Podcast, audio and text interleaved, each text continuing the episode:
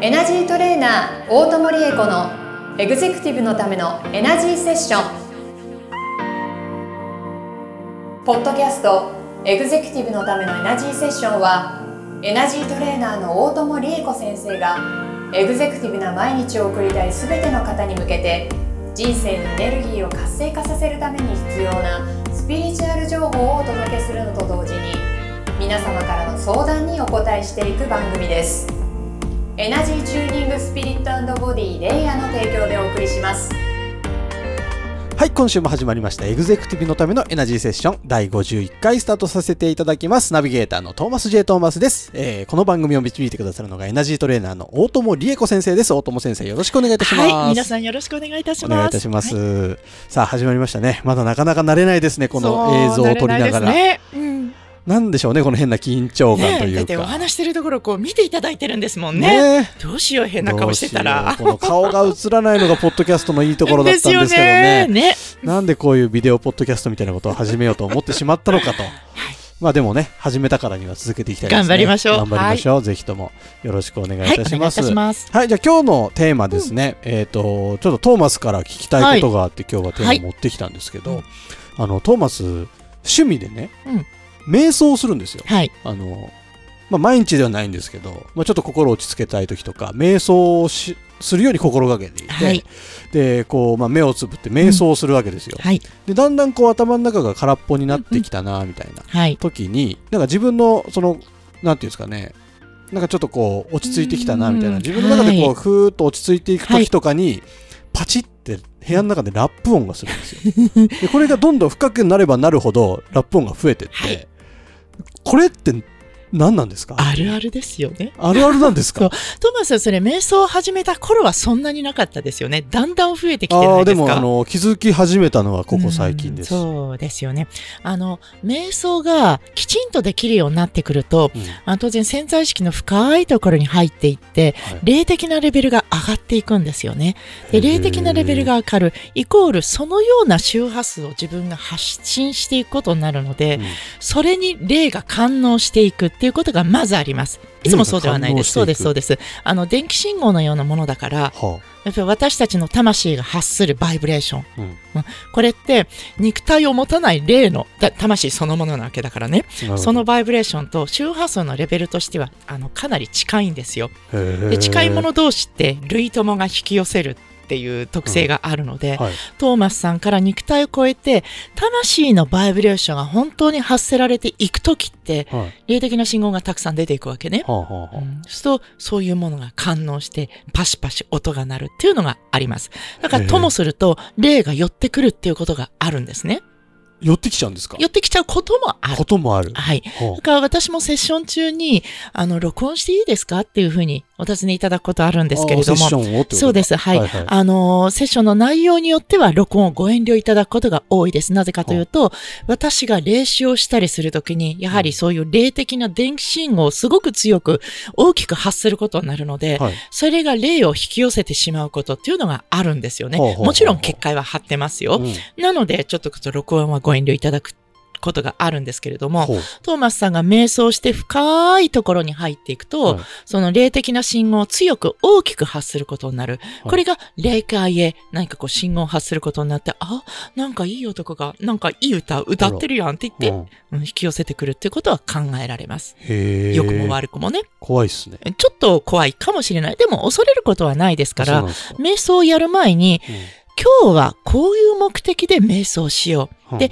自分の意識の深いところに入っていって、はい。自分は何者であるか、自分の明日をどうしたらいいかを知りたい時もあるわけでしょ、はいはい。そういう時にちゃんと目的意識を明確にして瞑想されるといいです。これ神社仏閣を詣でる時に確かね、どこかの回ではい目的を明確にして詣でましょうねって話したことあると思う。変なもの拾ってきちゃうからね。なるほど。それと同じ理屈だと思ってください。はいでもう一つは、はいあの、電気信号を深く強く大きく発するようになるっていうところは同じなんですけれども、はいこれによって、じゃあ今このお部屋でね、はい二人で瞑想したとすると、うんこの部屋の空気圧がやっぱり変わるんですよ。そのことによって、あの、物理的に空気がピシパシときしんでなるっていうことはあります。え、瞑想することで、うん自分からこう発せられる、はい。圧が変わります。はい変わ。って空気圧そうです。が変わってはい。電気の圧力。力が変わっていくのでね。へーそうすると、この部屋全体の圧力が変わっていくので、はい。そのことによって音が鳴るっていうことはありますね。大体この、うん、どっちかだと思う。へーね私もこういう霊的なお勉強をちゃんと始めた頃に、はい当然自分の霊的な圧というのが別に霊覚の向上と関係なくね、うん単純にパワーとしてはついていくので、自分の圧が変わっていくわけですよ。そうすると、うんいろんなものを引き寄せちゃったりするわけ。なるほど。あの、良かれと思ってやっていたことが全然良くなかったっていうことがやっぱりいっぱいあって、はい。と自分の家の周りに霊が本当に列をなしてるとかね、ありましたよ。大友で先生、なんとかして、みたいな。そうそうそうそうそう。で、これ私困ったことって、私人気者で勘違いして、大喜びして自分の師匠に、こんなことが起こるようになってきたんですよって言った時にうん。ものすごく叱られました。へー。人はそうやってこう、瞑想したりね、うん。自分の霊覚のこう、レベルが上がっていくと、はい。圧が変わるから、うん。その時に、あのー電気信号の、えっと、発し方が変わるので、はいそうやって変なものを引き寄せることあるから、自分でどこと繋がりたいかをちゃんと思ってないとダメだとおものすごく叱られたことがある。なるほど。うん、なんか瞑想のラップ音からね、とんでもない話になっちゃったぞそうですね。思ってると思うんですけれども、うんでも、トーマスさんの場合はそういうこと。で皆ん、さんも、あの、瞑想していて、最初はそうでもなかったけど、うん。だんだん、なんか深いところに入ってきたような気がするとかね、ぽーっとなってきたとか、うんうん。要するにあの、普通と違うような状態になり始めた時にラップ音が鳴ってきたとしたら、はいはいそれはその方の発する電気信号がはい深く強く長くなってきたからっていうことなのね。うんその人自身としてはいいことなんですよ。うんうん。でもその信号をどこに届けていくかっていうのをそろそろ自分の中で決めた方がいいところまで進んできたっていうふうに思っていただけるといいかも。うんえ、その、どこに届けていくかっていうのは、どういう、例えばどういうふうな考え方をすればいい自分の人生でどんな人と関わってうんどういうふうに人のお役に立ちたいかっていうミッションってやつね。なるほど。そういうなんか妄想みたいなことを。そうそう、妄想してください。そうです。自分はこうありたいっていうことを自分で決めていいことだから。なるほど。っていうのを自分でこう宣言してから瞑想そうを始めそうそう、るとか。そうです。そうすることによって、余計なものを引き寄せなくなる。寄ってこない。そうです。ははい。これあの、前に確かトーマスさんのこう霊的あるある疲れちゃった事件、はいはいはあれの話と実はこう関係してることですい。ね。ほう。うんへえ、第何回ですかね、それはね。何回でお話したかしらね、ちょっと回数は忘れちゃったけれども、自分の中で自分はこういう人にこういうふうにこう役に立っていくんだっていうことをしっかりこう決め、自分の担当というものを自分で明確にしておかないと、はい潜在意識がいらないことをやってっちゃうんだよってね。そうすると人のいろんな帰り血を、魂の帰り血を浴びちゃうことになるんだよって。でも帰り血を浴びたこと気がつかないから、うんそれがどんどん自分の中でなんか感染症を起こしちゃうみたいなね。で疲れちゃうんだよっていうようよなお話をしたと思います。はいそれと関係性のあることなので、なるほどうね。ん、瞑想業をやっていって、だんだんラップ音が上が出るようになっちゃったよはねっていう方はステージが上がり始めてる時なので。そんな時こそ自分はこれからどこに進んでいきたいかなっていうのを考えていい時なんだよっていうふうに思ってください。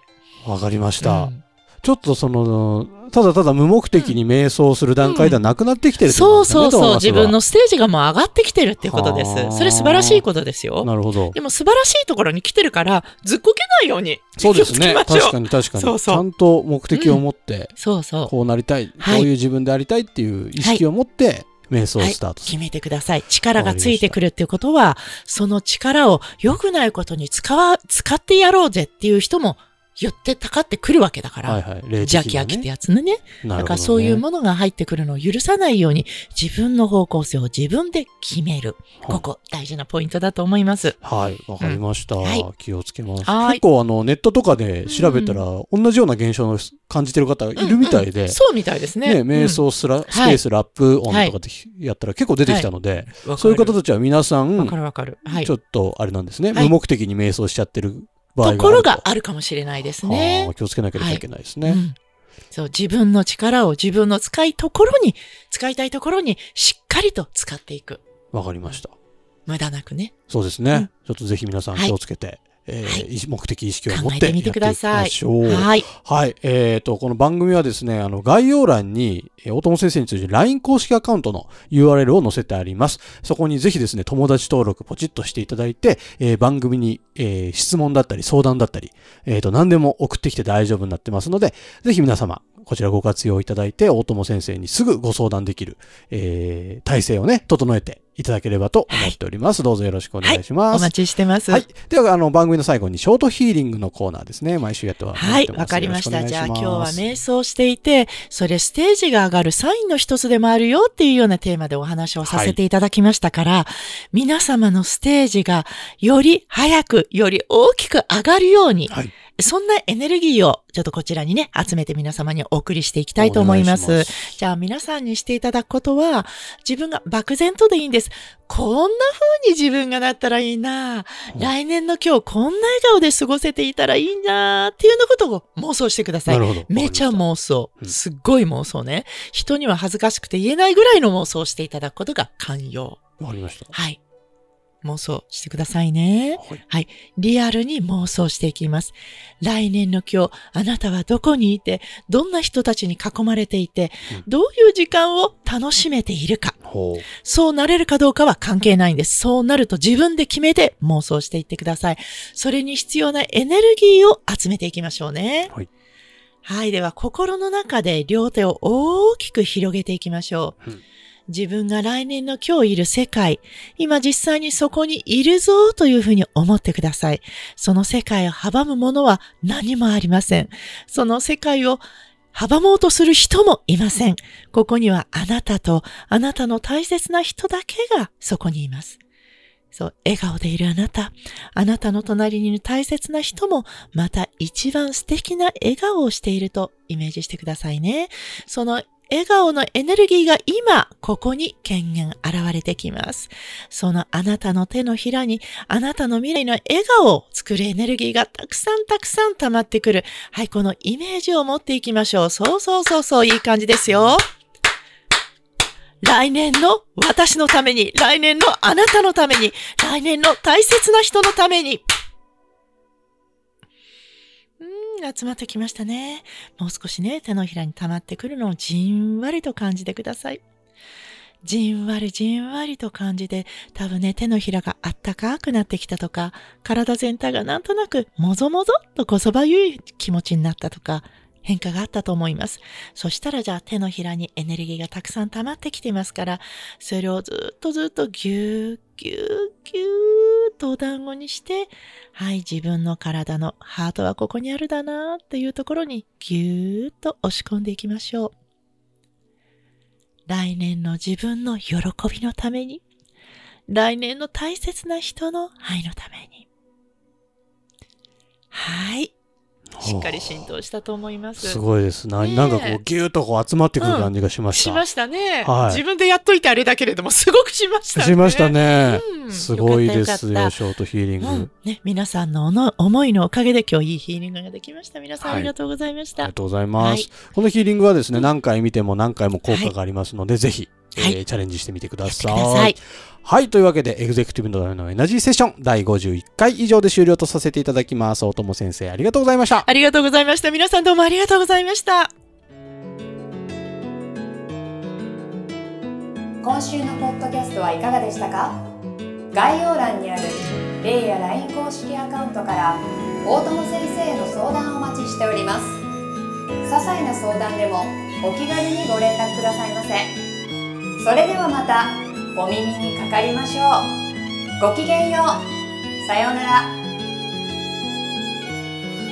この番組は提供エナジーチューニングスピリットボディレイヤープロデュースライフブルームドットファンナレーション土屋恵子がお送りいたしました。